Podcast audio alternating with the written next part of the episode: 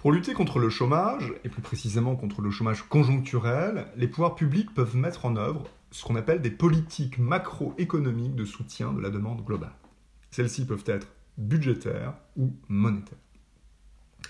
Examinons d'abord les politiques budgétaires. Le budget de l'État peut en effet être un instrument de lutte contre le chômage. Le budget de l'État, c'est euh, d'un côté l'ensemble de ses dépenses, les dépenses publiques, et de l'autre l'ensemble de ses recettes, les recettes fiscales fournies par les impôts. Or, en augmentant ses dépenses ou en diminuant les impôts, l'État peut stimuler deux composantes de la demande globale, l'investissement et la consommation.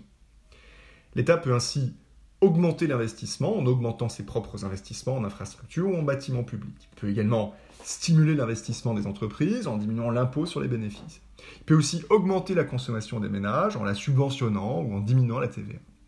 Cette augmentation de la demande de biens stimulera la production des entreprises. Celles-ci embaucheront davantage, le chômage conjoncturel reculera. Des politiques de ce type ont été mises en œuvre avec succès, par exemple aux États-Unis euh, dans les années 30 pour faire face à la Grande Dépression, c'est le New Deal en 1933, ou encore en 2009 pour faire face à la récession consécutive à la crise des subprimes.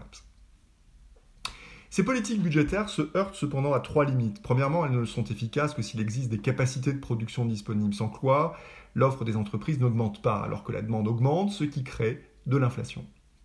Deuxièmement, dans des économies très ouvertes commercialement, elles ne sont efficaces que si elles sont menées simultanément par les différents pays. Une relance isolée ferait augmenter les importations plus que la production intérieure, comme cela s'est produit en 1981 en France. Enfin, ces politiques sont par définition coûteuses, elles augmentent les déficits budgétaires et augmentent l'endettement des États, parfois durablement.